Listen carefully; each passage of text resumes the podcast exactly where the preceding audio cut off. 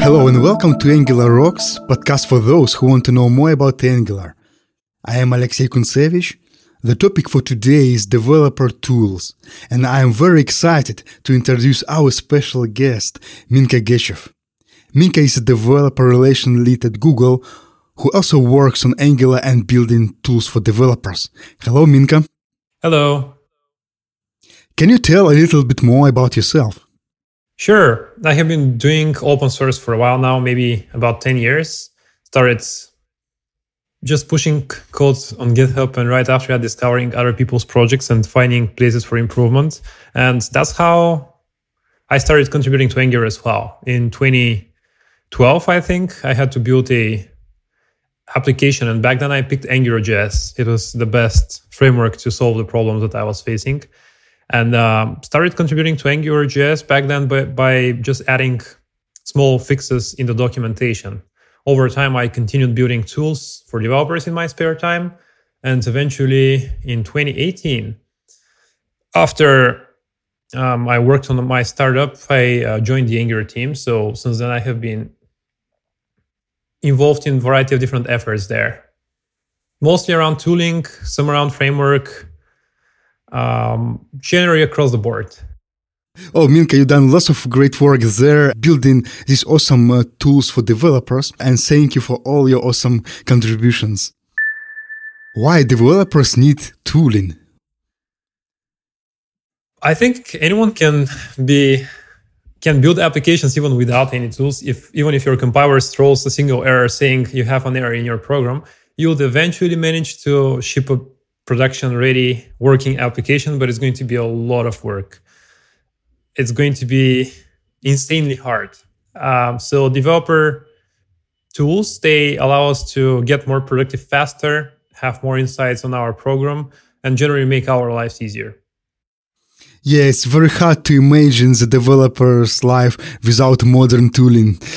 Yeah, that's for sure. It's going to be pretty tricky, yeah. Just having a random error thrown in your console, and after that, not having an IDE, but just a simple text editor without syntax highlighting, and figuring out where the error in your 10,000 lines of code is. It's going to be pretty challenging, for sure. The old days. I've been doing development for quite a while, and I remember these old days where tooling wasn't there. Yeah, it was hard to debug. You are original creator of Codelyzer. What problem you was trying to solve when you created the Codelyzer? Originally in 2011, maybe, or 2012, I was when I was using AngularJS, I worked on a set of best practices, the AngularJS style guide. And when Angular came up, I was planning to do the same thing. So I started working on the set of best practices based on the book back then that I wrote, where Mishko helped me with technical review. And I wanted to make sure that these best practices are enforced at build time with static analysis. And this played really well with another interest I had, which was compilers.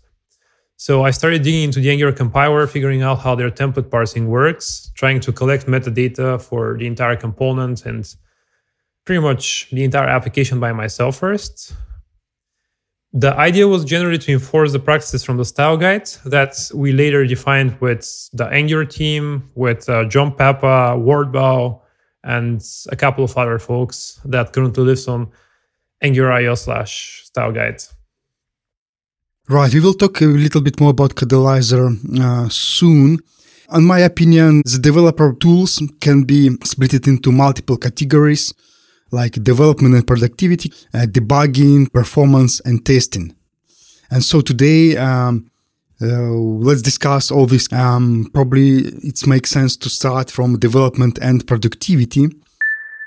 Usually, development and productivity includes like IDEs and different development tooling, which makes developer life easier. So it's anything which happens when you write in code, right? Maybe some tools which give you a feedback on on errors, or maybe some tools which validating your code, right? So things like that. And Minko, in your opinion, what are the most common IDEs Angular developers using these days. This seems like a very natural start, I guess. When you start building an application, you usually need to open your source directory in your text editor or an IDE. I'll say probably the most popular editor that Angular engineers are using currently is VS Code. Probably a lot of folks are also using WebStorm, Sublime, Eclipse, and Visual Studio Code. These are pretty popular environments that folks are developing their applications in. And out of the box, any of these applications provides syntax highlighting. So they're getting already some benefits, specifically for their TypeScript source code. Not necessarily for their Angular templates at first, though. At least not in VS Code unless they install a particular extension. And these editors already provide also some auto-completion. This auto-completion can vary depending on the capabilities of the text editor. It could be very simple auto-completion, just when you type a dot, it may just output a bunch of different substrings that you have already used in your program. This is a very basic naive approach on implementing auto-completion without necessarily performing any semantic checks. Or it could be way smarter by communicating with the TypeScript language server, which can analyze the program, can figure out where exactly you're in this program, and provide different auto-completion suggestions depending on the type of the symbol that you want to interact with. This is only on TypeScript level, though. We don't have Angular support yet at this point. I mean, we do, but at this part of the podcast, we haven't introduced the language support yet. Yes, we will talk about it soon. And speaking about IDEs, what is the most popular IDE developers using at Google? I'll say probably, there is a very popular IDE, which is probably the most popular one that folks are using in Google. It's an internal text editor that is implemented in Angular. Oh, wow. And there is also IntelliJ and WebStorm. All these JetBrains products are quite popular as well, I'll say. I'm sure that a lot of people are also using Eclipse. And I don't have really very accurate sample. I haven't looked at statistics, but the people around me with whom I'm working with, they're probably WebStorm and VS Code are the two most popular ones. Mm-hmm. Right. And so there is a thing built by Angular team called Angular Language Service. Can you tell a little bit more details on Angular Language Service and what problem does it solve and how it helps developers? Yeah, it does a couple of things. One of the things is provide syntax highlighting for templates and for inline styles as well. So by default, if you have a single file component and you have your template directly in your component metadata, VS Code would not know that this is a piece of HTML, so it will just use the default highlighting for string literal. With the language service, we're bringing a extra functionality that introduces parsing and also tokenization and highlighting of this template that you have developed. And in fact, we worked with a community member who implemented this extension in the very first place in order to incorporate it as part of the language service and make it available for developers. Probably the most heavy, the heavy lifting that the Angular language service does is to communicate with the Angular compiler that knows a lot of things about developers' applications. So it can perform extra things such as some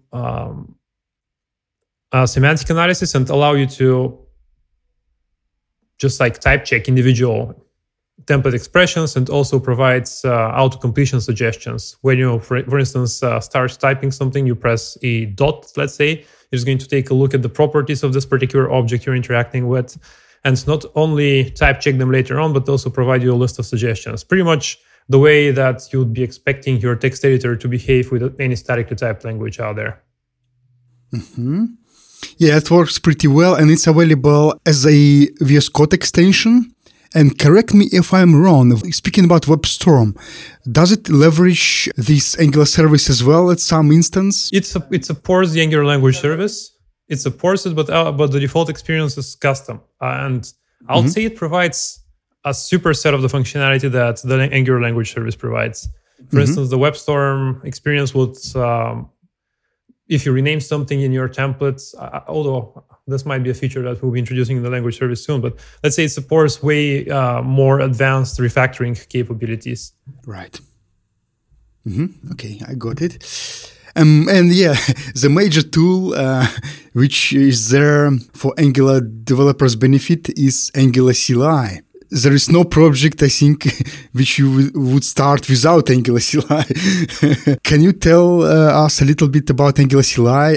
Look, maybe we don't have to go through details, because if you start talking about Angular CLI, it will take hours. And I actually done an episode with Alan anyway on Angular CLI like a couple of months ago. So Angular CLI is there, and it helps developers to be more productive, right? Yeah, I would say the biggest benefit of the Angular CLI is that it encapsulates the build, so you don't necessarily have to think about building your Angular application with optimal settings. That's it. And we can very easily introduce further improvements in the build process without developers really having to think about them. So you can just run ng-update and your application can get a little bit faster, because we have worked with Google Chrome on some optimizations for loading assets, and we just unblocked the JavaScript to start executing a little bit faster, for instance. And one of the major Angular CLI building blocks is the Angular Schematics, right? Yeah. So, and it's something which helps to do with code transformations. I mean, ng-update and what else? ng-new. All the things, ng generates. And I know some people who build in different frameworks, like I think NestJS using Angular CLI or part of Angular CLI to build up their own CLI for NestJS, right? So yeah, Schematics is used across the industry right now. It's used by NX as well for their CLI, which means that it is already used in some applications that are developed with, like, let's say, Next.js or with Go even, and Python. I believe there were some extensions for NX that allow you to host your backend code within the same monorepo. And this is all powered by Schematics. And Schematics, does it live in Angular DevKit, or is it separate? It is supposed to be a separate package. Yeah, it is supposed to be a separate package. It still lives in the Angular CLI repository, though. And another bit there is Angular DevKit, right? Can you tell a few words about Angular DevKit and what people can do with Angular DevKit? It's just like a bunch of utilities that help us to make the Angular CLI what it is today. For example, the Angular DevKit, I believe the Angular Schematics are a package under the Angular DevKit. There are a variety of other different utilities that are hosted under the scope. I would say that there is not very super clear separation between what Angular DevKit is. This is primarily just utilities that are powering the Angular CLI.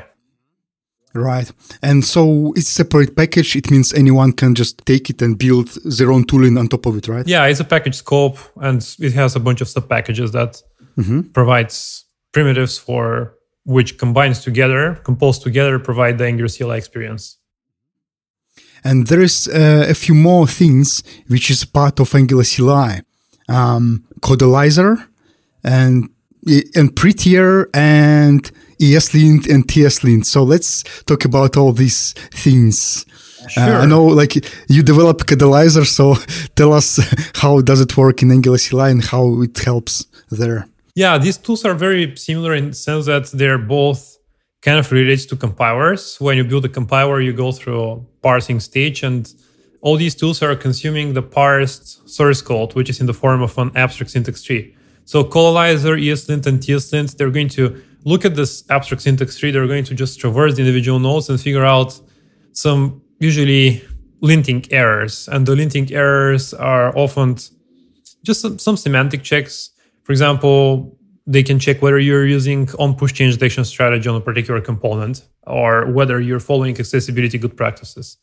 Prettier, on the other side, rather than performing such checks and throwing you a warning, it is entirely focused on style, coding style. And rather than showing you a warning if you're not following a particular coding style, it automatically formats your program for you.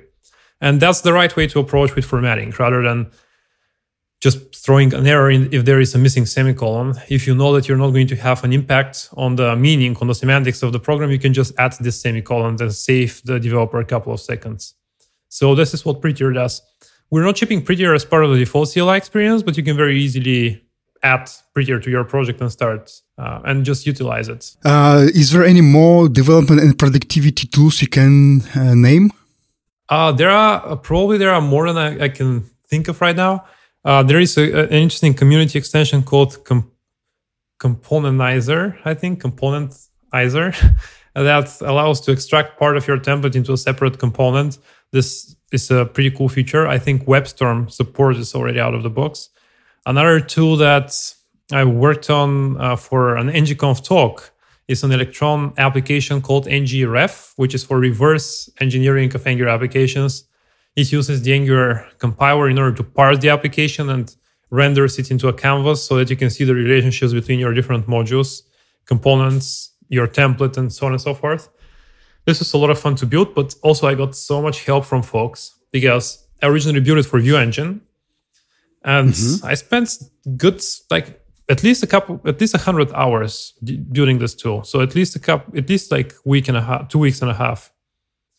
And after that, when the team developed Ivy, this tool completely broke. And it's something that I've been maintaining in my spare time. I didn't feel like rewriting it.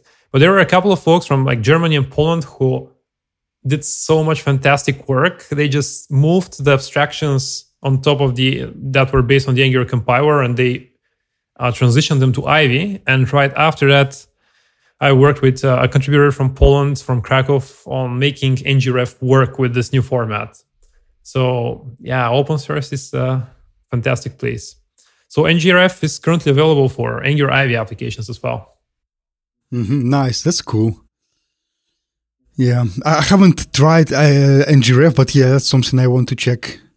Yeah, and it also has some barrier. You need to download it and install it, which is a little bit annoying, especially for web developers who are used to have everything in the web browser, and that's how it is supposed to be. But yeah, I would say it probably has about 15,000 downloads or so. So there are people checking it out. Nice. So right, that's pretty much development and productivity tools.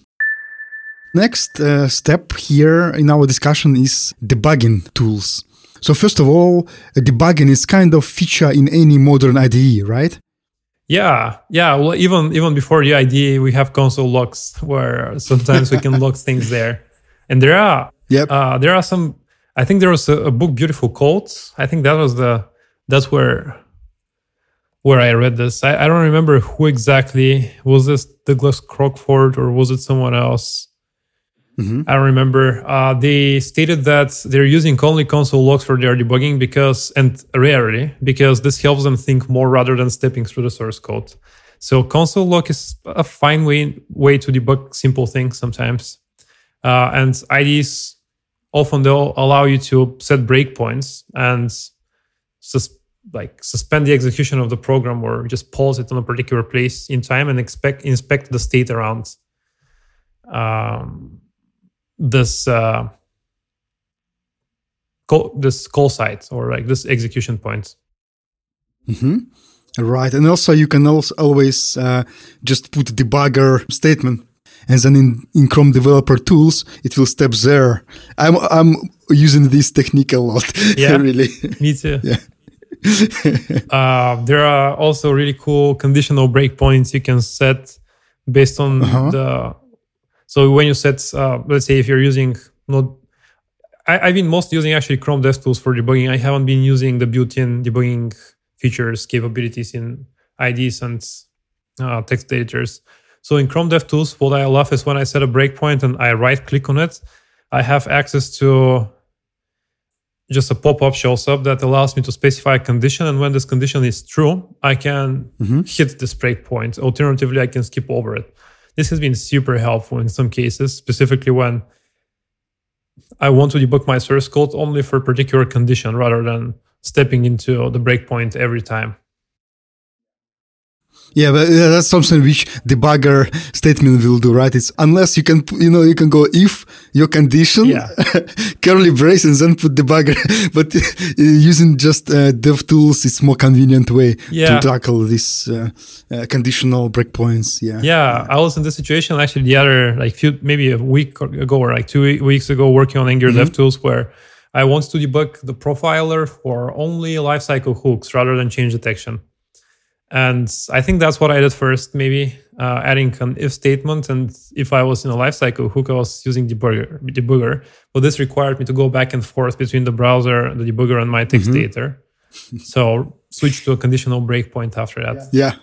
Yeah, it's a good habit. Actually, my goal to improve my developer experience by embracing this new conditional debugging using DevTools. Yeah, that's in my list. Yeah, it's also very interesting how as developers, we're so focused on productivity sometimes. I remember, especially people who are using Vim, let's say, they remember all the different keyboard shortcuts so that they can save themselves 100 milliseconds. It's always nice to use all these tools, even as you said, if it's saving a couple of milliseconds. I mean, you're saving time, right? Yeah. Time is the most valuable asset, I guess. Yeah.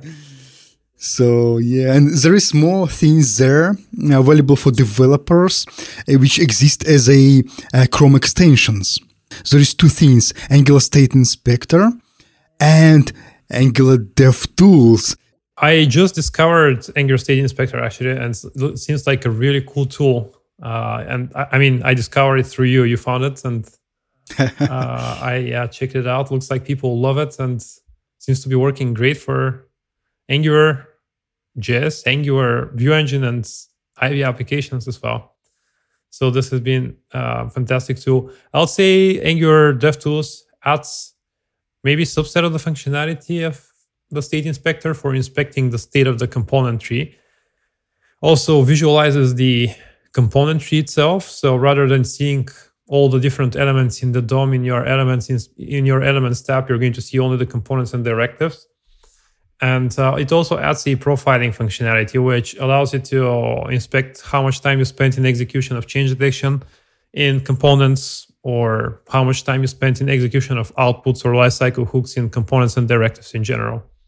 So it is kind of a Angular-specific view to Chrome DevTools. That's how I would call it, because you can achieve the exact same things with Chrome DevTools itself, but Chrome DevTools is just a little bit more noisy. Yeah.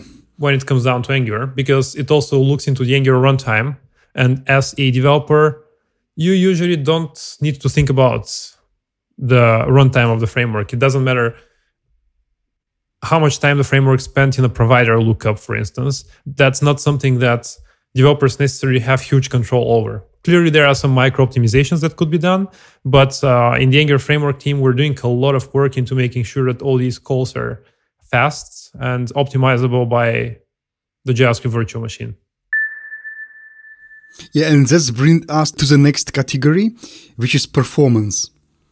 So there is a lot of tools there which are available for developers. As you already mentioned, people can use DevTools to tune a performance of Angular application. So there is more tools there to help with performance. Can you tell a little bit more about all these tools and share the best practices? How would Angular developers tune the performance of Angular application? Sure, yeah. Specifically when we're talking about optimization of the bundle size, often people are very concerned about the framework that they're using, and usually the framework definitely adds some overhead to their final bundle, but it's usually a constant overhead. So let's say people are building a very small application. They'll be using subset of the framework. So they'll be using, let's say, 40 kilobytes rather than the entire framework, which is, 60, for instance. I'm just making these numbers up. But over time, the application is going to grow. People will be using more and more capabilities of the framework. And at a certain point, that's it. I mean, there is nothing the framework can do in order to cut any of the costs that it introduces. At this point, we usually find that the bottleneck is in third-party dependencies. So Source Map Explorer would show you what third-party dependencies you're using in your initial chunk that you're loading. And from there, you can figure out which of these dependencies you can eventually delay because they're not part of the critical user journey, or you may even like be able to get rid of them. Often Source Map Explorer also allows you to see when you have invalid imports. A common problem that I've seen is people importing directly from rxjs/internal specific operator, which rather than adding a very small cost to your runtime in terms of like adding to the bundle, it adds an additional overhead of a couple of kilobytes, which is redundant. Yeah, Source Map Explorer is definitely a cool way for you to inspect your bundle. But even before that, in order to guard yourself that you're not passing a certain threshold, you can use the Angular CLI's performance budgets. The budgets would allow you to just get a build error if you exceed a certain limit that you have set above, which is considered acceptable for your applications. So this is only however, for low-time performance inspection. And there are a variety of other different tools. I would usually go to Chrome DevTools Network tab and figure out if there is something I can optimize there. For instance, in the waterfall diagram, you can very easily see, I mean, having certain experience in it, you can see how much time you spent in loading individual resources, how large these resources are. You can think whether you can load them in parallel, or if you can't load them in parallel, why is that? Are they blocking on each other? Do they depend in a certain way on each other? Or are they hosted all on the same origin, which doesn't allow the browser to start downloading more than 6 at a time, let's say? These are all very interesting things to look at. And even before the network tab, which is on a pretty low level generally because it shows network requests where you can inspect caching and HTML headers and HTTP headers and stuff, you can go to Lighthouse that is going to give you actionable steps on how to improve your application's performance.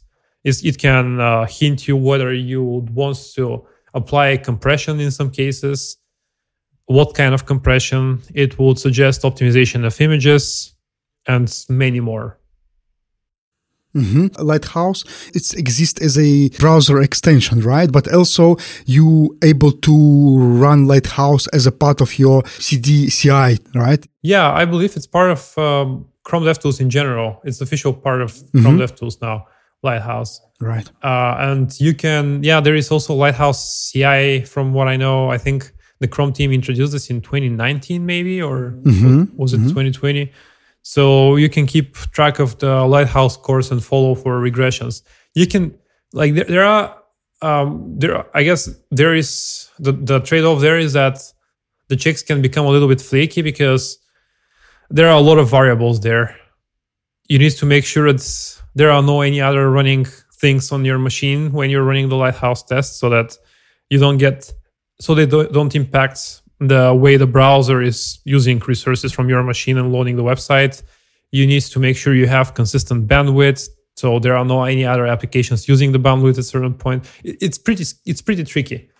For very easy win for CI is to add CLI budgets, where the CLI is just going to build your application. After that, it is going to look at the individual bundles, and it is going to throw an error depending on whether you have exceeded certain budget or not. So it is very easier to reproduce. There are way fewer variables on which the output depends on. Mm-hmm, right.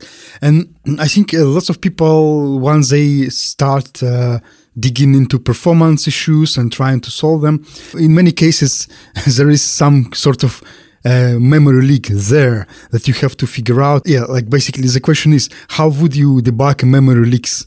It's kind of tricky, right? Yeah, memory leaks, I would usually use like Chrome DevTools if I'm creating a web app.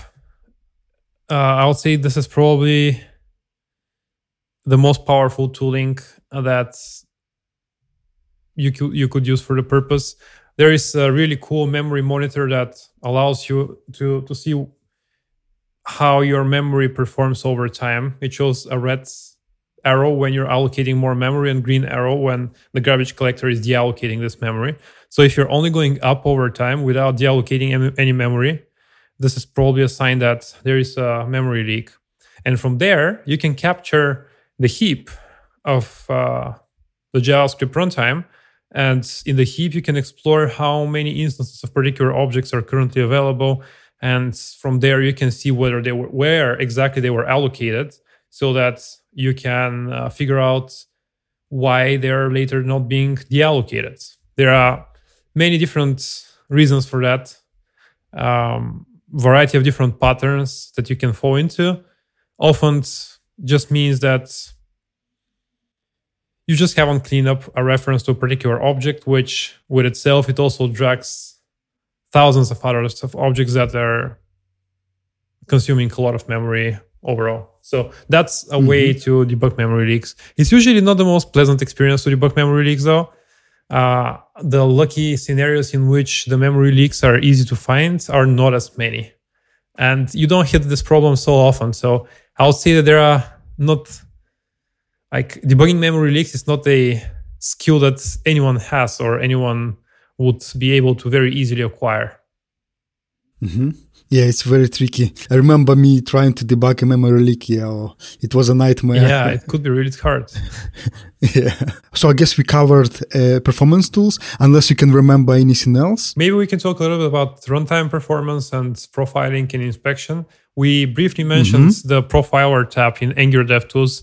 There is also a very powerful tab, like performance tab in Chrome DevTools, which allows you to inspect individual function calls and also how much time you spent in each individual call. It shows them in a format known as the flame chart, which is similar to a flame graph, but ordered because JavaScript is a single-threaded language, so it is way easier to show how the function execution performed over time rather than showing multiple different like flame charts, let's say, for the individual threads in the language. I mean, I'm ignoring web workers and service workers in this case, though. There are different ways to inspect these in Chrome DevTools. Yeah. And this, at the same time, as I mentioned, could be a little bit overwhelming because there is like so much going on there. There are usually thousands of function calls, and the vast majority of them are just instantiation of injectors or Angular internal calls. So this is where Angular DevTools helps. It discovers different call sites that are specific to the developer's code. So usually when you're running your Angular application, you're spending time in a couple of different places, either the template, lifecycle hooks, or outputs. That's mostly it. There are a couple of other scenarios which are, again, very tightly coupled to the framework's runtime when you're performing view queries, let's say, but they're usually not the bottleneck in the application's execution. So what Angular DevTools provides is a view only to these places where we're invoking application code rather than framework code, and it often can provide you like better insights on what you could optimize in your application, what is in your control zone. Okay, so the next category here is testing. So there's lots of tools available to test your code base. What would be your recommendation today for Angular developers? How would you approach end-to-end tests, and how would you approach unit tests? So originally we were recommending Protractor. Now it turned out that it's not the best idea because since we developed Protractor many years ago for AngularJS, the web moved forward a lot, and a lot of the Protractor features are no longer necessary. And if we want to deprecate them, people would have to rewrite a lot of tests. And I mean, we can drop down some of the features, but at the same point, there are already existing tools that are providing similar capabilities and maybe even a superior development experience. So for Angular DevTools, I have been using to write end-to-end tests Cypress. I mean, our team has been generally investing in Cypress for Angular DevTools. For unit tests, we are using what comes in by default with the Angular CLI, which is Karma and Jasmine. I have been using Jest in the past for my startup, and I really like the experience there too. I find Karma and Jasmine to be working well unless you have tens of thousands of tests. then it could get a little bit tricky eventually. But generally, it provides a decent development experience. And it also provides the guarantee that you're running the source code that you're testing in the browser rather than in a Node.js environment. Do you think Cypress and Jest could be a nice tool set? Cypress works fine. We have been also working with WebDriver.io, with Nightwatch.js, and I believe that Test Cafe. So they all have integrations with the Angular CLI. And when you run ng E2E in a new project, you're going to get an error by default saying that you should install one of these tools that currently have good integrations with Angular. And I would just recommend folks to go to the websites of these tools, just research what are their pros and cons, and figure out where they should go from there. I really like the development experience of Cypress. It has its own constraints. For instance, cross-browser testing is not a thing there, or testing some specific features that are only testable with WebDriver, such as pop-ups, stuff like that. But for my purposes, this has been usually serving me well. Say someone just started with Angular recently. What would be your recommendation to start embracing all this toolset? It's very hard to jump right away into everything and learn everything in one go. What would be your recommendation for junior developers? Yeah, mastering your tools is definitely important. At the same time, it is important to understand the fundamentals really well as well. So I would recommend them to invest in understanding the fundamentals, and that they will be able to apply across different technologies and across different environments and teams. So understanding the foundations of computer science and software engineering, and also being able to communicate with coworkers, these are very important things. From there, when you are using a particular tech stack in your job, let's say you're building web applications with Angular, you can definitely invest into understanding really well how to use the Angular CLI, select your text editor, and understand the keyboard shortcuts. Because we're spending a lot of time writing code, sometimes more than like 5-6 hours a day, and just feeling overwhelmed because we're doing a lot of work with our mouse, let's say, and having to move our wrists. This can create some ergonomic issues and also some not very pleasant experiences. It feels way more powerful when you're familiar with your environments and you're able to use it efficiently. And some of these tools don't really need to be learned to such a level. You may not really need to understand all the keyboard shortcuts in Angular DevTools, let's say, because you may not have to interact with it constantly all the time. But having this understanding within your text editor or IDE is super powerful, yeah. I would say learn the tools like one by one as you need them. This would be my recommendation. It's a progressive learning. Yeah, learning them at once, as you mentioned, is going to be overwhelming for sure. Say if you're a team of developers, should you embrace the same tool set, including them maybe even shortcuts, you know? Yeah, I would usually recommend in teams to use tools that remove conflicts. And people usually have conflicts about syntax most often. So using code formatter is very important. Using something like, I guess ESLint nowadays with specific configuration, even if not everybody agrees on it, but the majority of the team agrees with it, just using explicit text editor format, like formatter and linters configuration is very essential. So you're talking about rules, right? About configuration. Yeah, setting specific rules in your ESLint config file, and having strict Prettier config is something that is worth it. From there, I think it is also a good idea for folks to have knowledge sharing sessions. So let's say someone learns how to use some of the hidden features, not that it has too many hidden features, but some of the features of DevTools, Angular DevTools. They can make a short over lunch presentation to their coworkers, showing them how to do performance debugging on this topic, how to use the filter functionality, let's say, for change detection frames, stuff like that. It's I've seen this practice in many different teams, and it has been super powerful. Yeah, it makes sense. Right. And just if we just summarize everything, what we was talking today about, and so what do you think, how it will evolve in the future? Like, what be the future dev tooling in a couple of years? Well, I see things how so very often folks are confused by seeing just raw stuff. Let's say you do performance profiling in a JavaScript application, and you see a bunch of different call stacks and things in the flame graph or flame chart that are super confusing. I see that how more and more frequently tooling developers are trying to come up with very actionable steps on how you can move forward with particular performance optimizations. A good example is Lighthouse.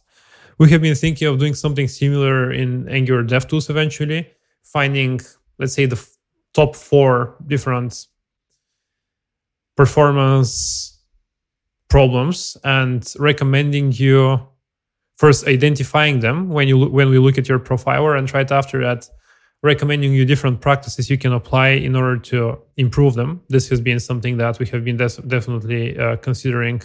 And yeah, just generally automation. That's what tools should do as much as possible, rather than just showing an error if they are able to maybe fix the error. Do you think is there anything missing in the current ecosystem of dev tooling? And is there something you're working at the moment? There are extra features we can add to Angular DevTools for sure, specifically around inspection of dependency injection and the router. There are a lot of opportunities there, in fact, because Angular is built in a way that it is a well-integrated platform, so this allows us to build more advanced tooling for it. It's going to be hard for a browser extension to build visualization of the routing tree if there are 100 different routers, and there are zero routers that are officially recommended by the framework. Same with the forms module that we currently have, or dependency injection even. If the framework is not opinionated in a way you inject dependencies to individual components, it's really hard for people to track where particular dependencies are coming from. So I would say there is a lot of potential in Angular DevTools, and this will be an area in which we'll be investing in the next couple of months for sure. First, though, we need to move it to the Angular Mon repo. So this is going to take some time because... Right. So I think it seems like we discussed a lot of things today. I think we covered plenty. Yeah, I think we're good. Maybe you have any links you want to share, articles, blog posts, and your Twitter handle? Oh, yeah. Well, something interesting that I can share with people is that we're adding ESLint, not ESLint, but ESBuild to our pipeline. ESBuild is a JavaScript optimizer that is developed in Go, and it is way faster compared to what exists already and is implemented in JavaScript. At the same time, we cannot completely replace our build pipeline and update it to use ESBuild because it's going to be a very breaking change. So what we are doing instead is to taking part of the responsibilities of Terser, which is our JavaScript optimizer right now that minifies source code and performs tree shaking, dead code elimination, and a bunch of other things. And rather than using Terser for everything, we'll be taking part of its responsibilities and using ESBuild for the purpose. And by using ESBuild, we're going to produce a pretty optimal bundle. And right after that, for other optimizations that ESBuild doesn't currently support, we'll be using Terser. So this would allow us to make builds with about 10% faster, and hopefully with the feature gap between Terser and ESBuild closing, we'll be able to completely move to the more efficient approach, and we'll have even higher impacts on the build process. And also share your Twitter handle. Yeah, if you're interested in talking, I'm available on Twitter at mgechev, M-G-E-C-H-E-V. You write in blogs as well, right? Yeah, I haven't written, I guess, in a couple of months, but I usually post content on blog.mgechev.com. I've been posting more regularly, I guess, on the Angular blog, which is blog.angular.io. Right. I will put all the links into the show notes.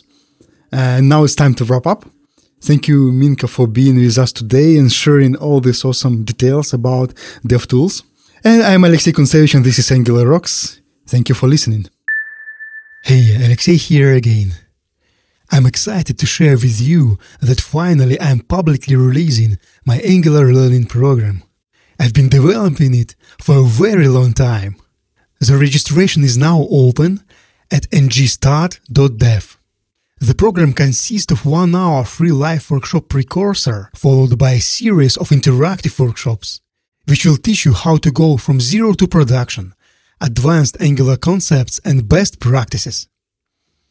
As a sign of appreciation for your support, I'm offering a promo code that you can redeem with any paid workshops. Please use NgRocks during the registration at ngstart.dev. It's spelled like NGSTART.dev. Check out the show notes for more details. Bye for now.